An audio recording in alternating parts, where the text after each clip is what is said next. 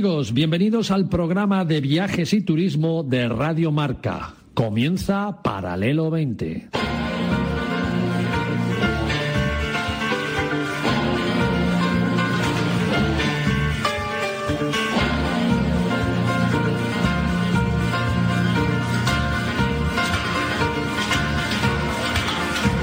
Paralelo 20, presentado por Marcial Corrales y su equipo de colaboradores.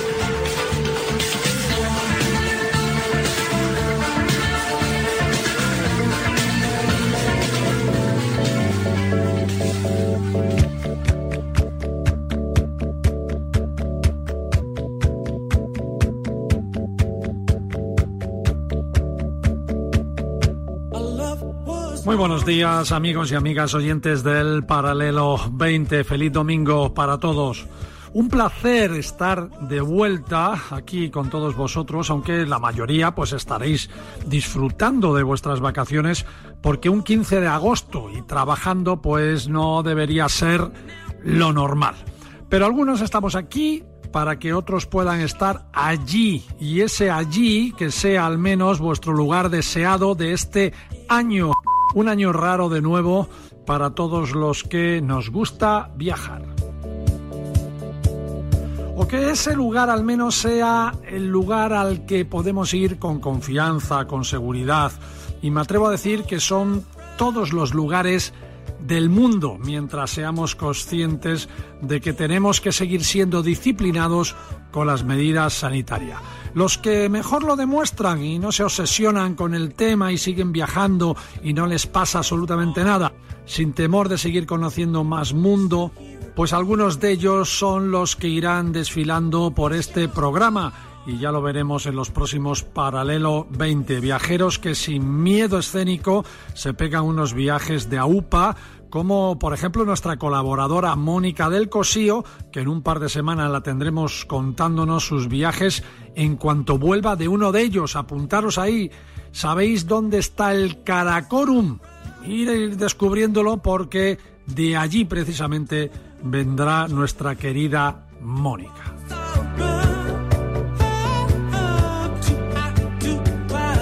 Lo dicho, amigos, de vuelta después de haber vivido los Juegos Olímpicos de Japón, unos juegos cubiertos por toda la programación de Radio Marca, que nos hizo que por primera vez en 11 años el equipo de Paralelo 20 se fuera de vacaciones.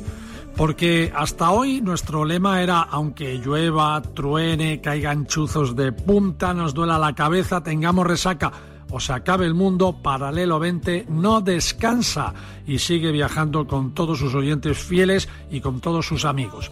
Pero este año ha sido la excepción. Pero bueno, aquí estamos de nuevo, así que bienvenidos a vosotros también a los domingos por la mañana, a los domingos de los viajes de Radio Marca con Paralelo 20.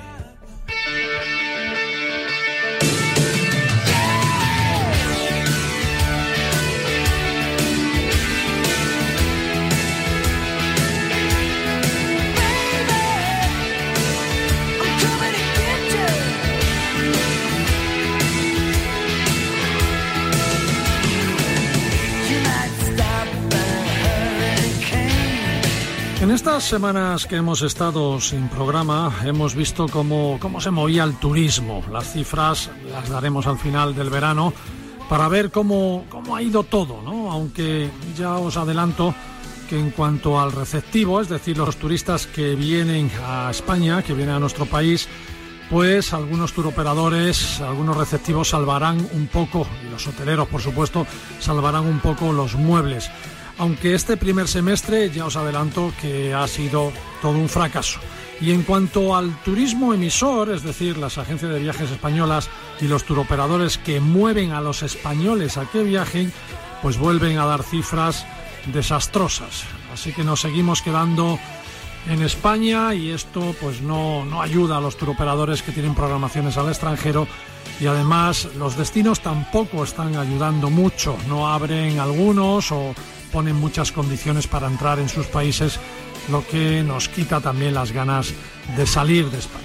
Vamos a ver si con las vacunas al 100% y con los pasaportes COVID podemos volver pronto a a la normalidad internacional. Y por otro lado, el inserso, el viaje de los mayores, que resuelve la baja temporada de los viajes, para muchos hoteleros también y para muchas agencias de viajes, pues está en un tira y afloja entre HOSBED, que es la patronal hotelera, y las agencias de viajes. Y es que HOSBED denuncia cómo se ha programado el inserso desde el Ministerio de Turismo y sobre todo protesta al ver que los hoteles de 3 estrellas esta temporada nueva se quedan fuera del programa diseñado, cuando siempre pues han estado los hoteles de 3 estrellas y han sido muy solicitados. Y también que los precios en general que el Ministerio quiere poner a los hoteles para los paquetes de viajes son inviables. Y enfrente están las agencias de viajes, que empujan para que se hagan los viajes del inserso a toda costa, porque así tienen algo que vender, ya que peligran puestos de trabajo y seguirían sin poder facturar nada de nada, y por lo tanto cerrarían a algunos pocos que han aguantado toda la pandemia y que han aguantado hasta ahora. Y también cayó en nuestras manos un magnífico artículo de Germán Porras, el secretario general de Turismo de España, sobre la posibilidad de que España pierda el ser sede de la Organización Mundial del Turismo, que si esto ocurre, amigos, sería un verdadero fiasco para nuestro país y para nuestra imagen turística mundial. Vamos a intentar al final de este programa contactar con don Germán Porras, al que conozco personalmente, para que nos detalle mejor su buen artículo, que ha causado mucho eco y mucha preocupación.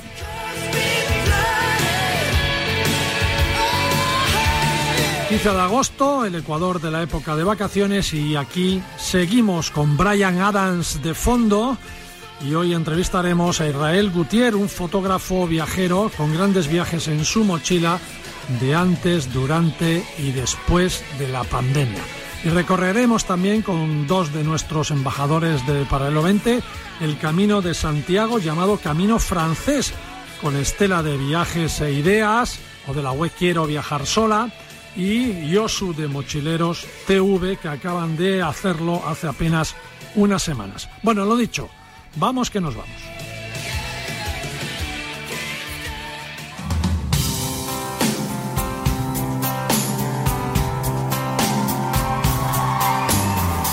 Los amigos de Soltour Travel Partners, la novedosa alianza entre el conocidísimo tour operador del grupo Piñeiro, Soltour, y el innovador mayorista Smile Travel del grupo Logitravel, tienen muchos destinos que ofrecernos para que viajemos.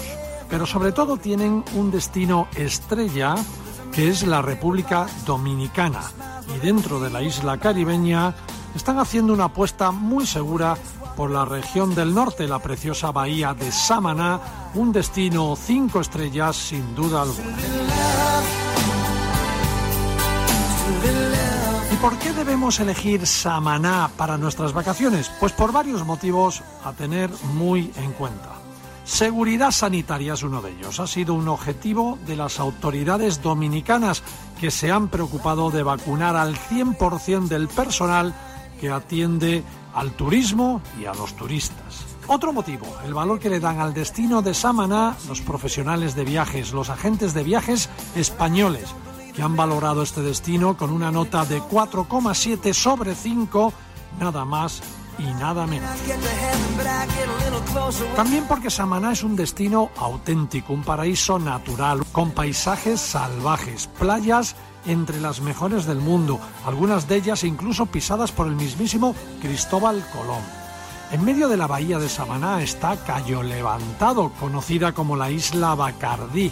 Imaginaros con ese nombre las fotos tan bonitas que se pueden hacer entre cocoteros. Y las excursiones que se pueden hacer también visitando parques nacionales como el de los Haitises, o cascadas de 55 metros de altura como las del Salto Limón. Y además, este maravilloso viaje lo puedes hacer en régimen de todo incluido en hoteles de 5 estrellas y a precios muy accesibles. En Samaná, la cadena Bahía Príncipe, cadena hotelera del grupo, tiene hasta 4 grandes hoteles, todos frente al mar, muy bien preparados para familias, para parejas, algunos solo para adultos si lo preferís, pero otros también ideales para los chavales, con muchas actividades de aventura y deportes acuáticos. Y ya el top del top, el top máximo de un destino como Samaná es salir a navegar y ver ballenas jorobadas, porque aquí en la bahía de Samaná está uno de los santuarios más importantes, con más de 1.500 ballenas que se dejan ver, sobre todo entre finales de diciembre y hasta mediados de marzo, donde vienen precisamente a parir a sus crías. No me digáis que no es un destino de lo más recomendado. Pues ya sabéis, Samaná, República Dominicana, y Soltour Travel Partners en tu agencia de viajes.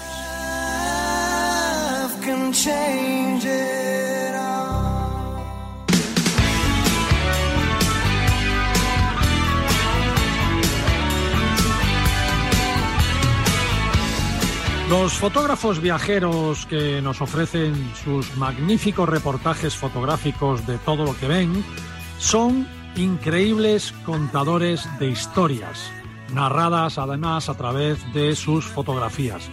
Su capacidad de captar el momento con sus cámaras pues nos dan la posibilidad de que nosotros también, nosotros más mortales, las vivamos al captarlas con nuestra cámara natural, que es la retina, y las guardemos en nuestro álbum particular de nuestro cerebro. Los reportajes fotográficos, además, tienen algo de magia, algo de magnetismo. Cuando caen en nuestras manos no podemos dejar de mirarlos. Ahora, con toda la tecnología de Internet y este mundo de los blogs, pues cada fotógrafo o viajero pues también nos cuentan muchas cosas, y además cosas que complementan sus reportajes de imágenes, y hasta nos dan consejos de cómo podemos convertirnos nosotros mismos también en expertos, eso sí, expertos amateurs. Uno de los cazadores de instantes es Israel Gutiérrez, con su web de viajes y fotografías Travel Photo Magazine, que os invito de verdad que entréis. Hay cosas maravillosas, y a quien le damos también la bienvenida a Paralelo 20. Israel, amigo, ¿cómo estás? Hola, Marcial, muy bien, buenos días, ¿qué tal por ahí? Oye, llevas años ahí haciendo esto, pero nunca te habías lanzado al mundo de Internet, me contabas, ¿no? Creando tu propia web desde hace apenas un año, vamos, que me imagino que en plena pandemia estabas aburrido en casa y dijiste, venga, me meto en este rollo de Internet, ¿no? Sí, la verdad es que sí, porque a pesar de tener otra profesión hace 5 años, empecé a viajar más de la cuenta, o empecé a viajar con la cámara, cosa que no hacía antes, y a tomar imágenes que hicieron decidirme por crear mi propia web para poder contar a todo el mundo mis experiencias. Claro, claro. Bueno, el 2020 te canceló muchos proyectos, aunque viajaste por España, pero justo acababas, fíjate qué cosa, acababas de venir de dar la vuelta al mundo, poco antes de la pandemia. Vamos, que te quitaste el mono, ¿va? El 2020 has descansado por lo menos, ¿no? Eso es. En 2019 tuve la oportunidad de dar la vuelta al mundo y lo hice. Y de hecho estuve a punto de posponerlo a 2020 y por suerte divina o por lo que fuese, conseguí dar la vuelta al mundo en 2019 y justo llegó la pandemia y bueno, pues como ya bien saben todos, se acabó el viajar de momento durante los primeros meses. Bueno, la vuelta al mundo en 90 días. Willy Fox te ganó, ¿eh? Sí. Es que yo soy más ocioso que Willy Fox y me gusta también quedarme tirado en la playa descansando algún que otro día, por eso tardé más. Eso es bueno. Oye, como sois un equipo también, ¿no? Los que habéis creado esta web de Travel Photo Magazine durante 2020, pues habéis juntado vuestras experiencias viajeras y tenéis ahí mucho material para publicar. Tú por España, porque en el 2020 te has dedicado a viajar por España y también has ido a Dubái, esto es importante, y vas a hacer una guía, ahora no lo cuentas, y otros de tu equipo que han estado por África. África era el continente que más se podía viajar, ¿no? Más apertura tenía en sus países, ¿verdad? Así es, sí, porque se exigía una PCR de entrada y una PCR de salida para volver a tu país. Y entonces hemos tenido la suerte que una parte del equipo vive en Oriente Medio y ha estado viajando durante la pandemia por África, pues todos los meses se hacían un viajecito. Qué bueno. Y tenéis ahí reportajes de Chad, de Namibia, de Yemen, de Centroáfrica. Vamos, que hay material de sobra. Hay mucho material, sí, la verdad es que sí. Las cataratas Victorias, ya sea desde el suelo, incluso en avioneta, que se hicieron, los gorilas en Congo, Yemen, como bien decías, la isla de Socotra, que es una maravilla que vamos a publicar en estos días, y unos cuantos países más, porque África, como bien decías, estaba abierta al turismo durante 2020 e inicios de 2021 sin mucho problema. Bueno, qué fotazas, ¿eh? Qué fotazas hay. Sí, yo creo que competís entre vosotros a ver quién hace la mejor foto, ¿eh? Sois un equipazo. De verdad, amigos, entrar en Travel Photo Magazine, que hay unas fotos preciosas, sobre todo las típicas estas de los rostros, ¿no? Qué sí. Sensación, ¿verdad? Que parece mentira que una fotografía de una cara diga tantas cosas, ¿verdad, Israel?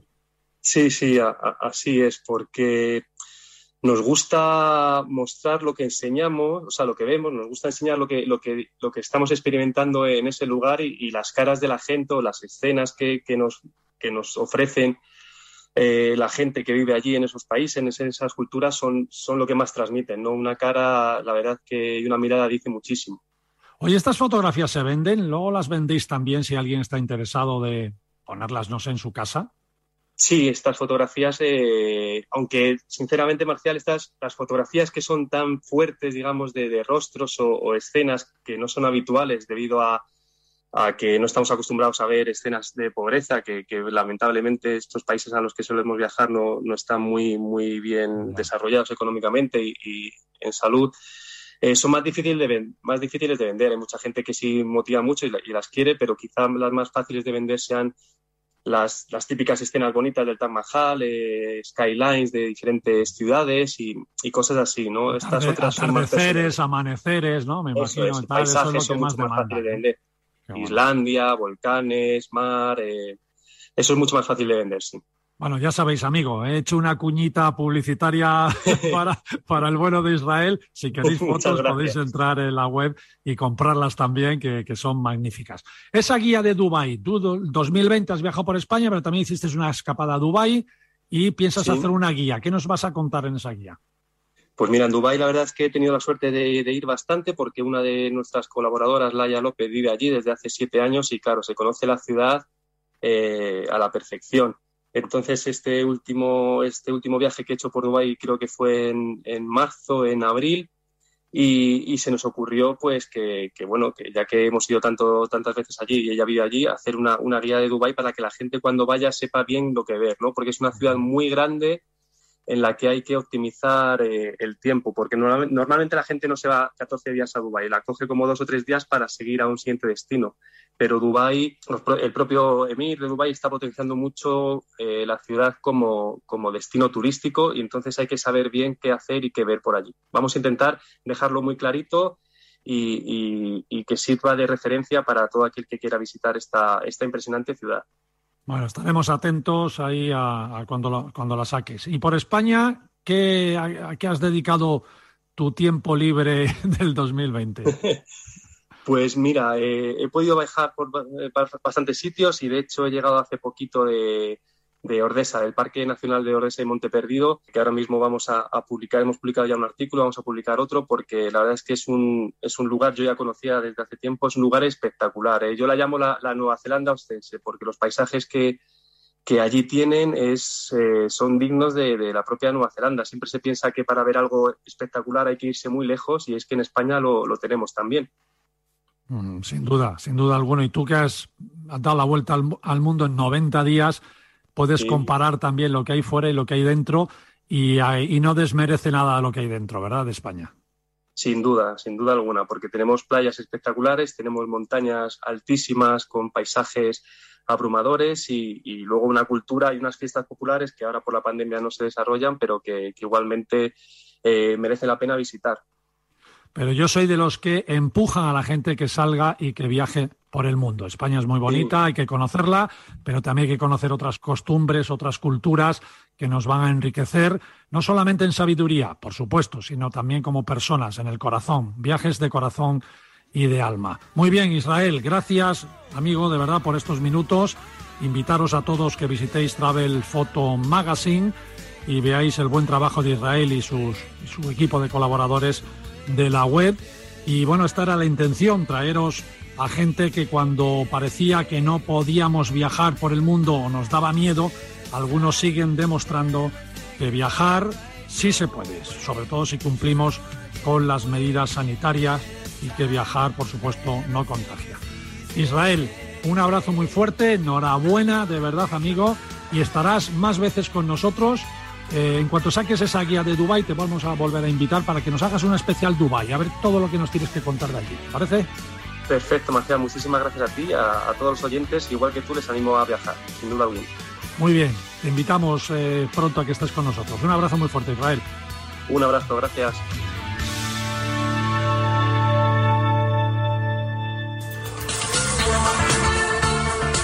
Viaja con nosotros en Paralelo 20. Aprenderás a ver, no solo a mirar.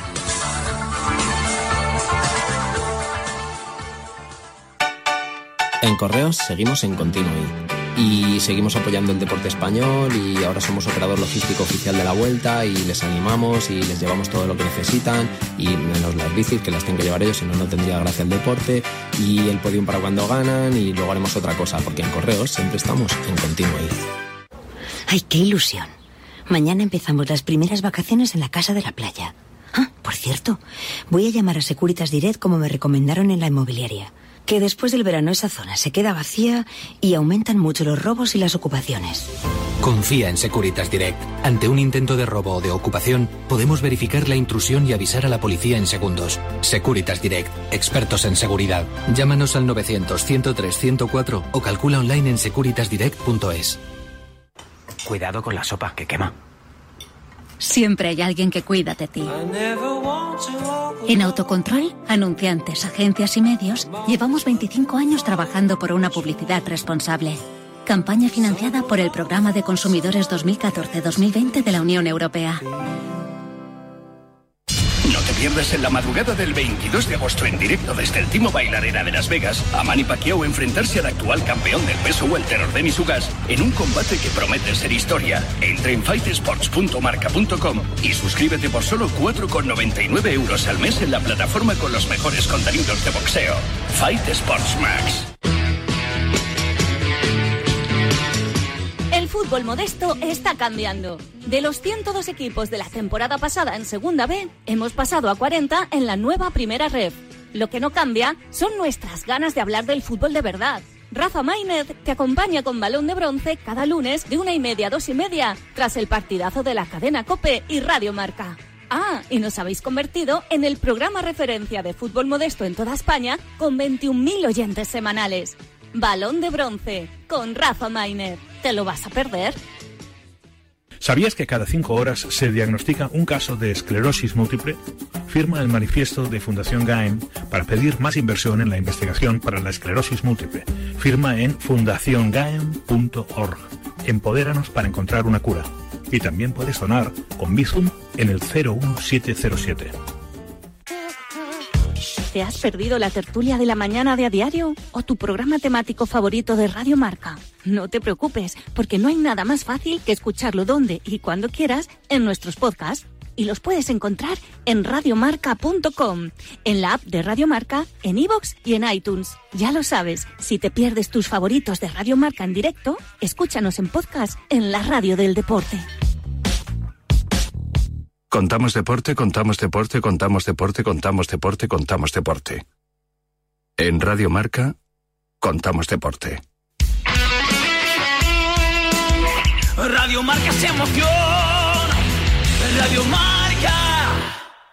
Paralelo 20, con Marcial Corrales y su equipo de colaboradores.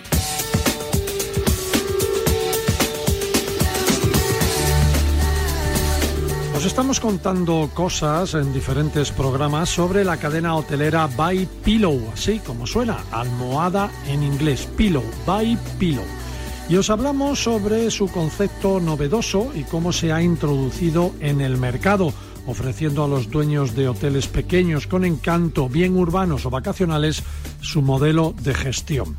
Y aunque el año 2020 ha sido difícil, By Pillow ha seguido incorporando establecimientos a su cadena hotelera. También ahora llega la nueva era de la digitalización y se están incorporando a sus hoteles igualmente el check-in rápido, por ejemplo. Por otra parte, en Gerona han incorporado otro nuevo hotel, el Hotel Herba By Pillow, teniendo así más presencia en la ciudad catalana. Por otro lado, ya os comentamos el gran reto y la renovación del Hotel San Mamés By Pillow, en Bilbao, el hotel del mítico campo del Athletic de Bilbao. Y ahora también tienen otro hotel más en la ciudad de Bilbao, el Hotel Vista Alegre, que reformarán muy pronto. Y por último, como novedad, deciros que han incluido en Barcelona capital el Modern By Pillow de la Plaza de Cataluña, un 3 estrellas como gran proyecto y que estará totalmente renovado para enero del 2022, para el año que viene. Si queréis saber más de esta cadena hotelera, de cómo son sus hoteles por España o cómo ofrecen su concepto de gestión a los propietarios, consultad la web de bypillow.com.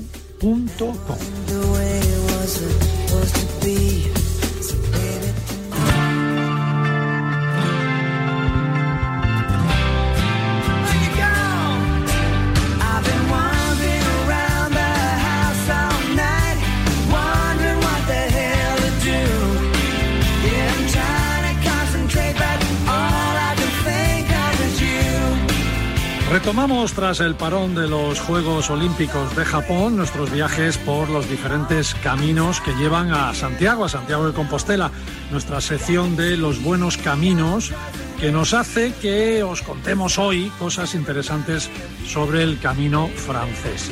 Sin duda, ese recorrido desde la frontera francesa en Roncesvalles hasta Santiago de Compostela, cruzando Navarra, La Rioja, Castilla y León, y entrando en la preciosa Galicia, es el más visitado por los españoles y también por los extranjeros. Un camino que en el 2004 recibió el premio Príncipe de Asturias de la Concordia.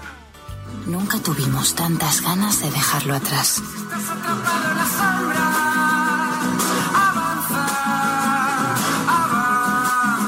Cuando tengas unos días, una semana o un mes, camina a Galicia. Año Santo Xacobeo, Xunta de Galicia.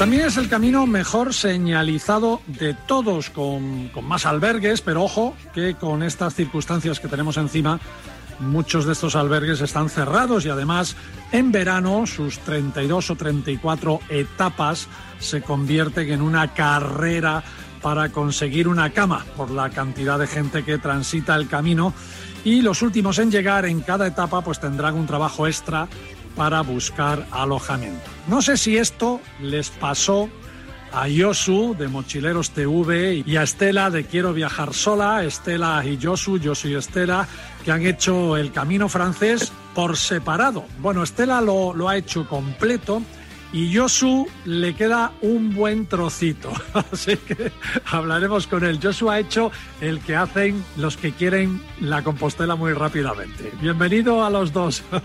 ¿Cómo estáis, Estela y Yosu? Hola, buenos días. Hola, buenos días, Marcial. Yosu, no te importa que te haya catalogado ahí con los que quieren la Compostela rápidamente, ¿no?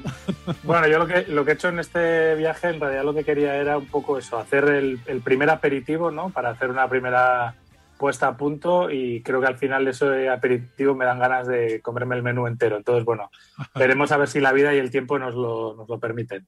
Bueno, no podemos ir etapa por etapa como hemos hecho con otros caminos, porque este daría, yo digo, para varios programas, estoy seguro. Pero contarnos lo más interesante, el feeling que tenéis sobre este camino, el Camino Francés, sobre todo tú, Estela, que has hecho también otros caminos. Ya has estado con nosotros también contándonos el Camino del Norte y tú tendrás un feeling especial. Me dijiste que tenías un feeling especial con este Camino Francés, ¿verdad? Así es. Bueno, como dices, hice el del Norte y también lo hice casi entero, lo hice desde San Sebastián. Entonces, los dos caminos han sido más o menos como un mes y algo. Uh-huh. Y bueno, son bastante diferentes, pero es cierto que en el Camino Francés desde el primer día hay como ese espíritu peregrino, ¿no? Es como que todo el mundo te desea buen camino, hay muchísimos peregrinos por todas partes, todo el mundo como que se ayuda. Y bueno, yo lo hice sola, porque bueno, casi siempre viajo sola, pero desde el momento cero, o sea, saliendo de Roncesvalles, ya me encontré con otro peregrino, le pedí que me hiciera una foto. Y ya desde ese momento caminé acompañada hasta el último día, o sea que... Bueno, tú... especial por el compañerismo. Tú es que eres muy guapa, entonces tienes fácil eso lo tienes fácil. Ah, no, Yosu, no tiene nada que ver. Yosu, a nosotros nos costaría más. Sí, la verdad que bueno, yo creo que como dice Estela, es una experiencia que conoces a muchísima gente y al final eso es otra de las cosas, ¿no? Que yo creo que te regala el camino, no solo... los paisajes, el patrimonio cultural, paisajístico, sino las personas, ¿no? Por supuesto, claro. Los peregrinos, pero también la gente local que vive, ¿no? A esas orillas del camino.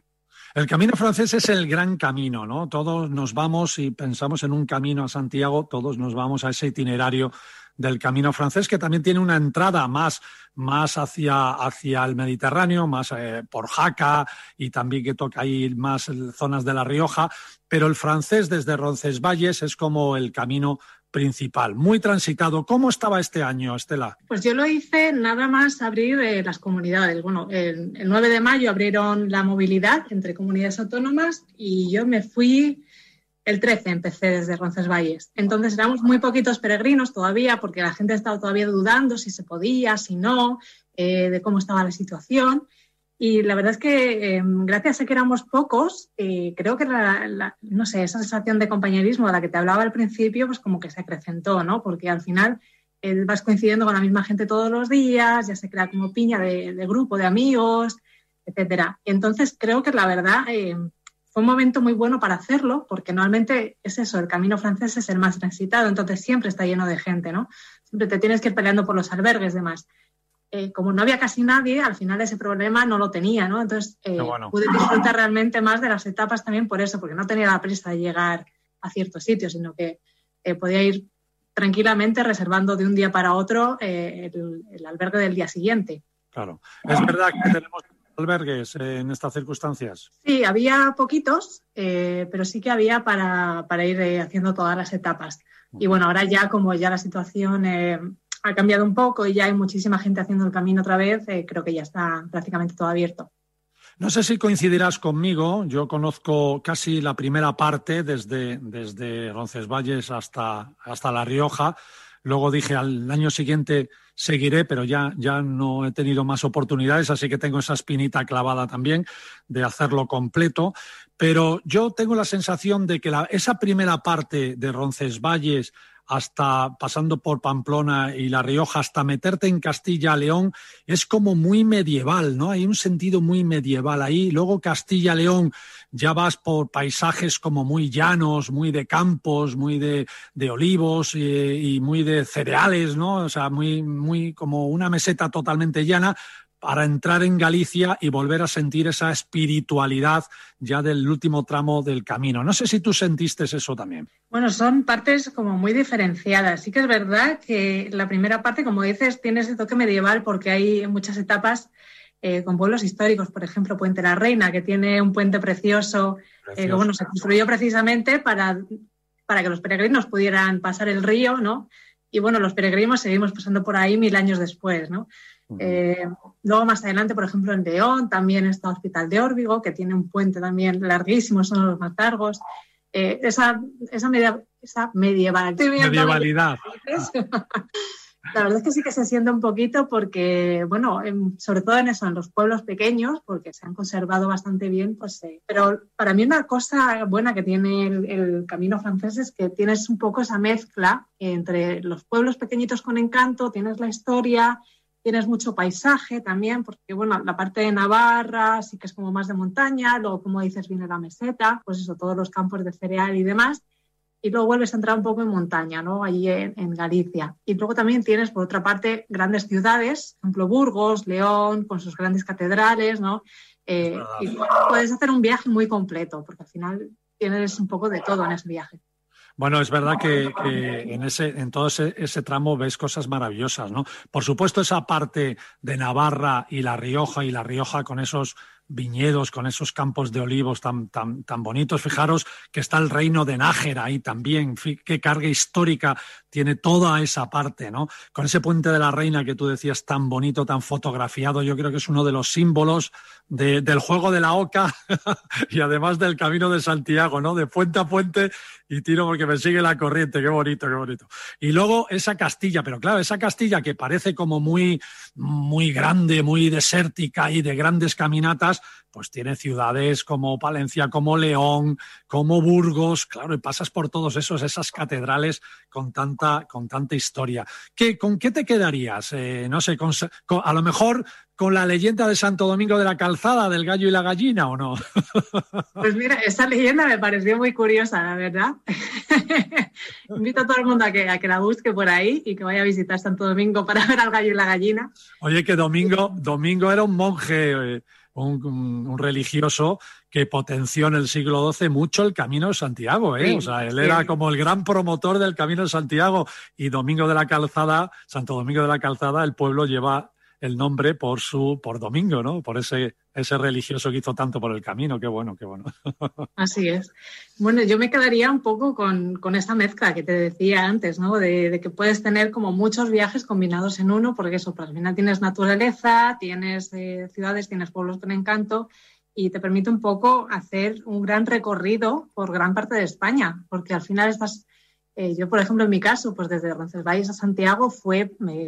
algo más de un mes caminando, fueron 32 etapas, o sea que fue un mes y un par de días. Fíjate. Claro, al final vas andando, sin darte cuenta, te has recorrido media España y claro, al final todos los días tienes algo relevante que ver, ¿no? Siempre en todas las etapas hay algún pueblo bonito, hay algún paisaje que te quita la respiración, siempre hay algo bonito por ver, entonces... no podría quedarme solamente con una cosa, porque al final, siendo un viaje tan completo, claro, te quedas con todo.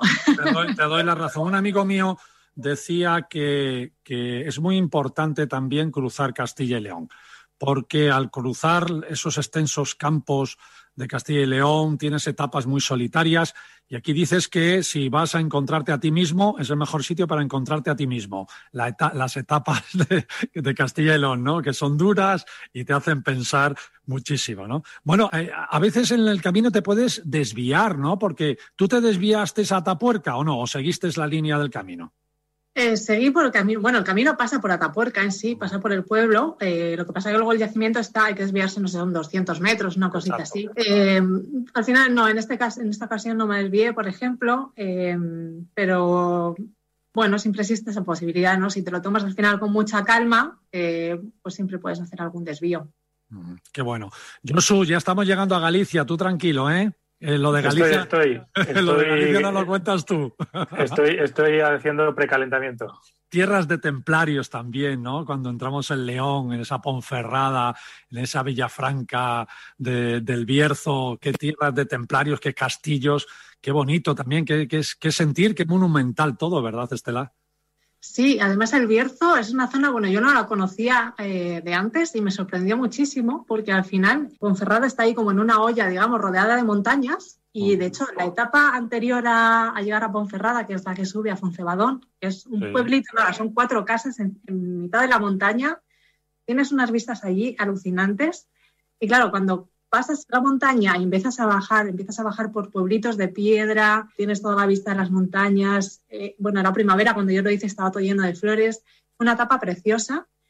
Y luego también, claro, vas atravesando desde Ponferrada hasta Villafranca, toda la parte del Bierzo, tienes viñedos, vuelves a subir otra vez hacia la parte de la montaña, ya después hacia Ocebreiro, ¿no? Que es cuando se entra en Galicia.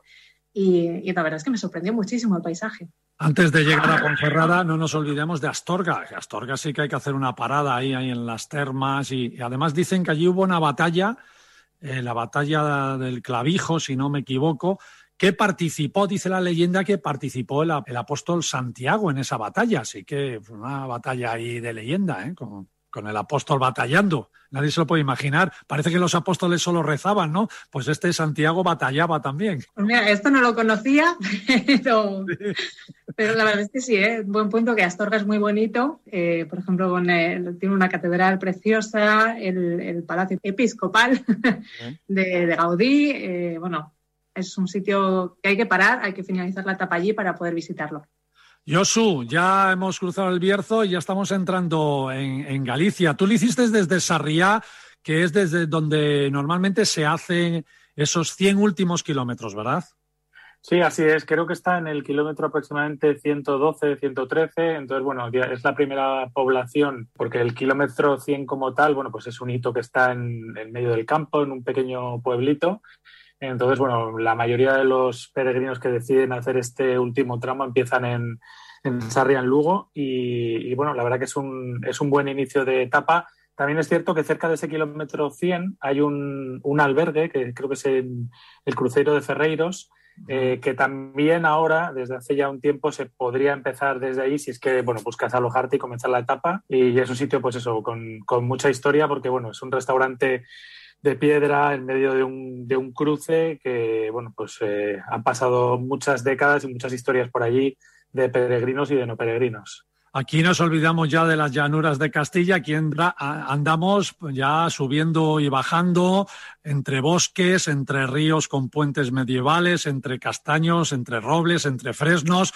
Es otro paisaje totalmente diferente, ¿verdad, Yosu? Sí, la verdad que me ha sorprendido mucho. Primero, creo que, como dice Estela, ¿no? Hay otras etapas anteriores que son con unos desniveles mucho más potentes, y es verdad que es un número de etapas que me parece que puede hacerlo cualquier tipo de persona. Yo creo que en realidad el camino también, ¿no?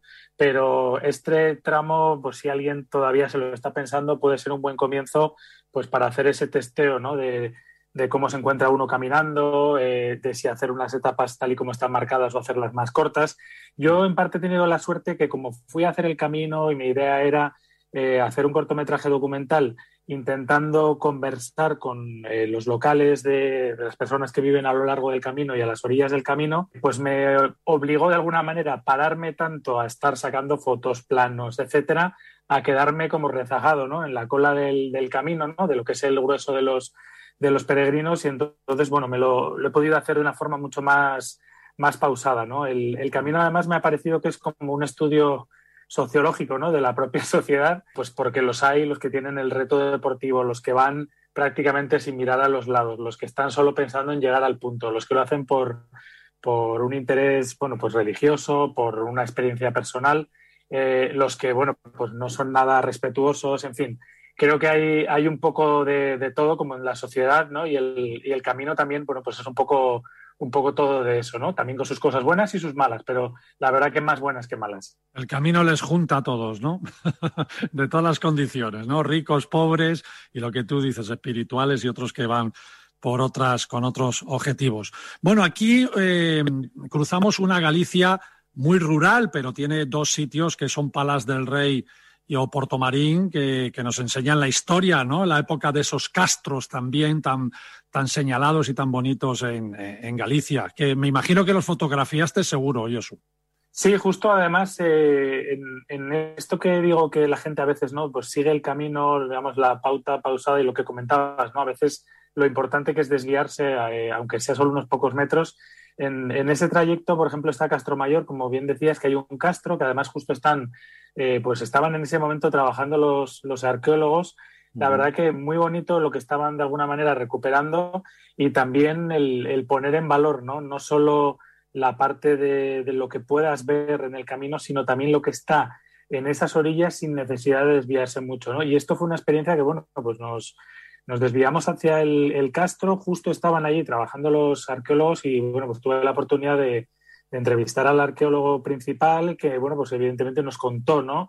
La importancia que tenían estos castros, la historia, la antigüedad, lo que han supuesto, y también la riqueza, ¿no? que aportan al camino, y que muchas veces pues los peregrinos, y es bonito porque este castro de alguna manera evidentemente estaba un poquito más elevado y veías en aquel momento que había bastante bruma lo que era el camino, muchos caminantes y peregrinos pues pasando y se estaban dejando de alguna manera en ese momento, algunos sí que llegaban, ¿no? Entonces, bueno, me pareció que son cosas a tener en cuenta el intentar detenerse, ¿no? Pausarse e incluso, pues como sucede siempre cuando uno viaja, ¿no? Hablar con la gente local probablemente para descubrir cosas que las tienes a la vuelta de la esquina, igual te las pierdes. Y disfrutar de esos momentos, claro que sí, en toda clase de viaje. Aquí en esta zona, además, hay unas construcciones feudales que son de las que dicen que mejor se conservan de España. Así que es un placer, estos últimos 100 kilómetros, también es un placer hacerlos para conseguir la compostelana. Y luego al final se llega a Santiago. Bueno, Estela, tú como has hecho ya varios caminos, ya el sentimiento del primero será diferente al del segundo, al del tercero. ¿Qué se siente al llegar a Santiago? Son diferentes, pero mira, en este camino conocí a gente que lleva hasta 44 caminos hechos. O sea, son auténticas leyendas ya del Camino de Santiago. Y todos me decían, bueno, es que cada vez que entras a Santiago es diferente, porque cada camino al final es diferente, la gente que conoces, cómo lo has vivido, todo lo que traes en tu mochila, no la mochila física, sino la simbólica, ¿no? Uh-huh. Entonces, al final, cada entrada es diferente y cada entrada te emociona de una manera. Y es verdad, porque yo el año pasado, cuando hice el Camino del Norte, recuerdo que había una chica tocando una gaita allí en el túnel, justo antes de entrar al Obradoiro, y fue como, wow, un momento súper especial, ¿no? Este año no había gaita, pero entré con toda la gente que había conocido estos últimos días a lo largo del camino y fue como una sensación muy bonita, ¿no? De ponernos a llorar todos, abrazarnos. No. Fue muy diferente, pero fue como muy, muy emocionante. Y Yosu, tu entrada a Santiago. Pues mira, a mí sí que tuve la suerte de que hubiera gaita. Además, llegué el día 25, el día de Santiago, en Año Jacobeo. Es verdad que fue una circunstancia muy especial porque como estaban los reyes en la ofrenda nacional, durante unas horas no se pudo acceder al Obradoiro, uh-huh. Pero bueno, como estábamos grabando este documental, hicimos nuestras gestiones y tuvimos la oportunidad de estar en la plaza del Obradoiro con la gente de prensa, prácticamente solos, ¿no? Y la gente del equipo de seguridad, con lo cual pues fue muy, muy bonito esa sensación de, bueno, luego evidentemente poder entrar por el mítico arco, ¿no?, que da acceso a la plaza del Obradoiro y de alguna manera recordar, como decía Estela, pues lo que habíamos vivido, ¿no?, las experiencias que hemos tenido de alojarnos en pozos históricos como el de Andea de Osedor, el comer en sitios de pulperías, en Belide, en fin, todas las historias que hemos tenido a lo largo del camino, conocer a un chico belga que llevaba 2.000 kilómetros andando desde Bélgica. Okay. Entonces, todas esas experiencias aunadas en esa llegada, yo creo que es lo que comenta Estela, y el camino engancha. O sea, lo que tengo claro que no va a ser el último. Bueno, Estela, la verdad que el de 44, ella lleva unos menos y yo llevo un tramo. Entonces, creo que es una experiencia a la que hay que darle valor, a la que hay que intentar volver a la esencia y, sobre todo, que sí que hay gente en España que la valora, pero que sigamos de alguna manera transmitiendo que es una experiencia que tenemos que valorarla y que no la valoren más los de fuera que los propios de aquí, ¿no?, digamos.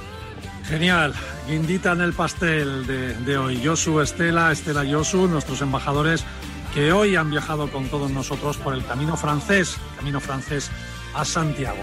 Muchas gracias, amigos, un abrazo muy fuerte. Un abrazo.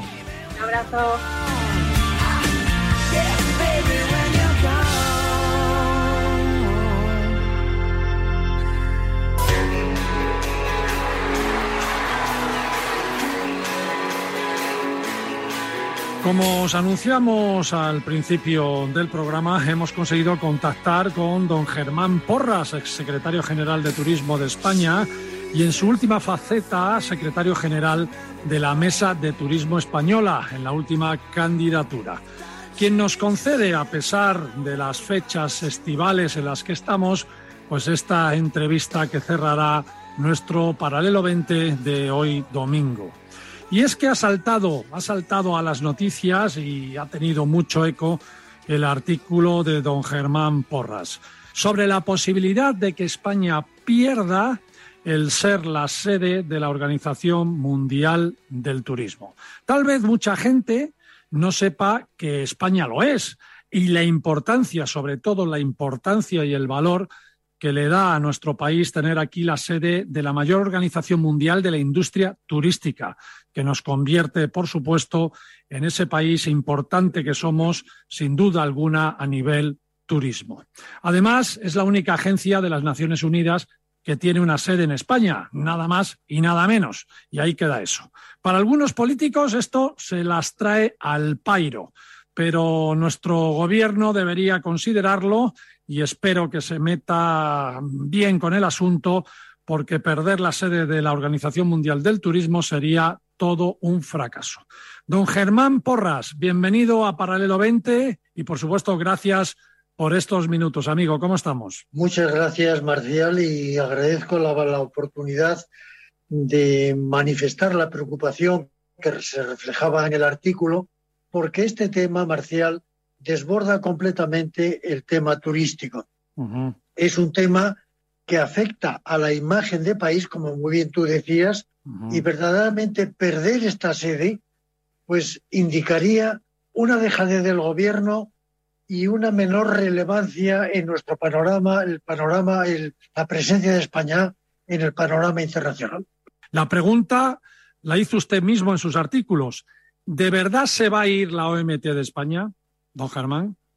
Yo creo, Marcial, que hay un riesgo real y cierto, como tuve ocasión de manifestarle al alcalde de Madrid, que tuvo la gentileza de venir a la última asamblea de la Mesa del Turismo, el plenario de la Mesa del Turismo que se celebró el mes pasado. Y entonces aprovechamos para suscitar este tema, porque al fin y al cabo, pues Madrid es la ciudad sede de la OMT.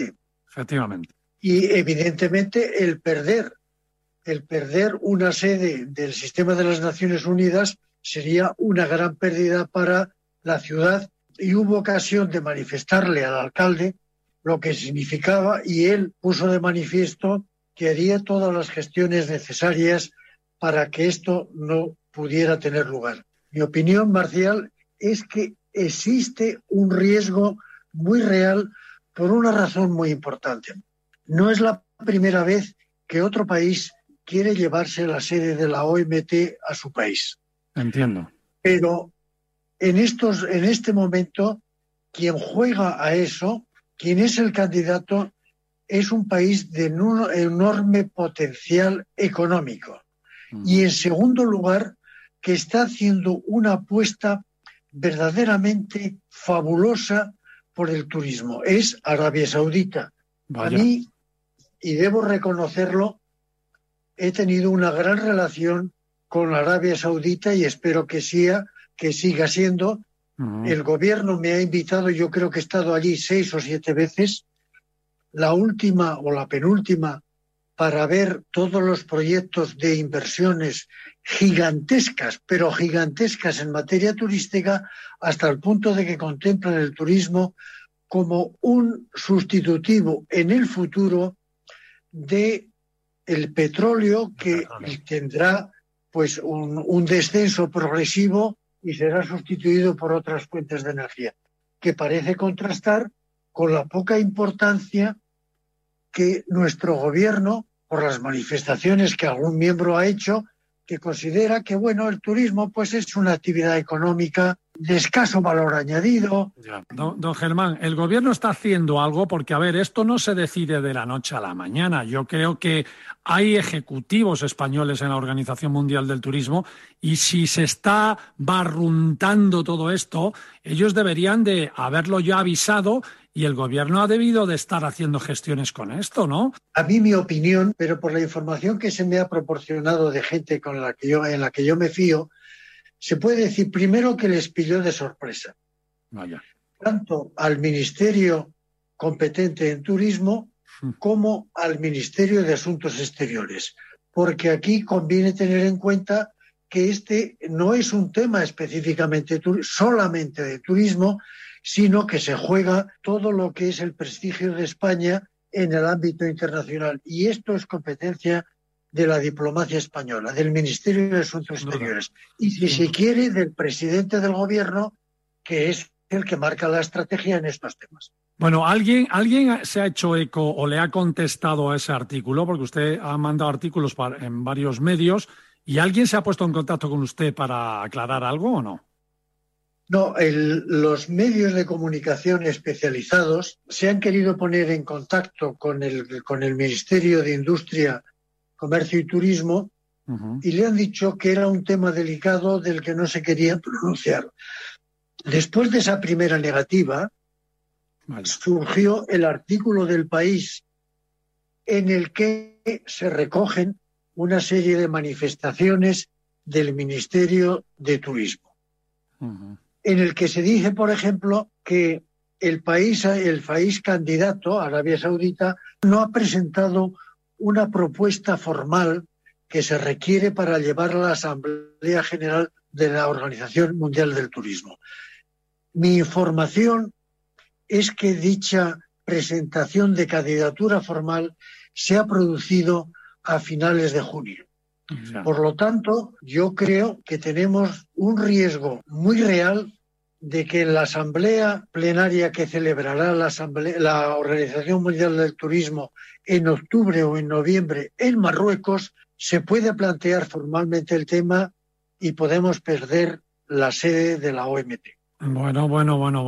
Esto es una responsabilidad de la Administración Pública, del Gobierno Central, del Ministerio de Asuntos Exteriores. Pero dicho eso, para que ejercer una presión al Gobierno, lo que es necesario es, por una parte, que se movilice el sector turístico privado, también las consejerías de turismo de las comunidades autónomas, los patronatos, pero sobre todo la Mesa del Turismo, que se lo ha tomado muy en serio y está haciendo una labor muy importante, pero también es el Tour, también el Consejo de Turismo de la COE y los medios de comunicación que pregunten qué es lo que están haciendo.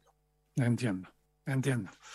Bueno, don Germán, a ver, ya sabe cómo es la radio, podría estar hablando con usted mucho más tiempo, pero un programa como este no podía dejar pasar por alto sus artículos y, por supuesto, sus reflexiones. Así que quiero quedarme con la esperanza de que se estén haciendo acciones diplomáticas para que la Organización Mundial del Turismo siga en España, que si no, pues va a ser un auténtico fracaso, como usted bien dice. Bueno, don Germán Porras, al que he tenido la suerte de conocer personalmente y compartir horas de trabajo en la Mesa de Turismo Española, yo como miembro y él como gran secretario general, le agradezco muchísimo que esté hoy con nosotros aquí en Paralelo 20 y un abrazo muy fuerte y un feliz verano de lo que queda. Amigo, un abrazo. Mi agradecimiento a ti, Marcial, por esta oportunidad y muchísimas gracias.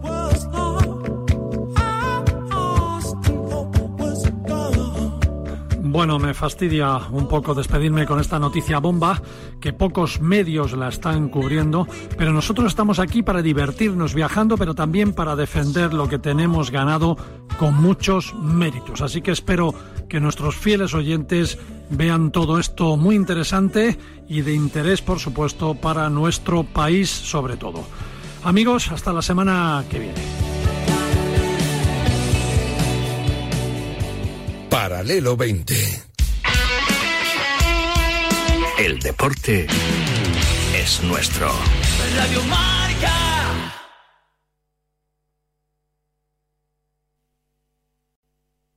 Amazon is offering sign-on bonuses up to $1,000, plus get up to $20 an hour for select roles. The best part? We're hiring near you.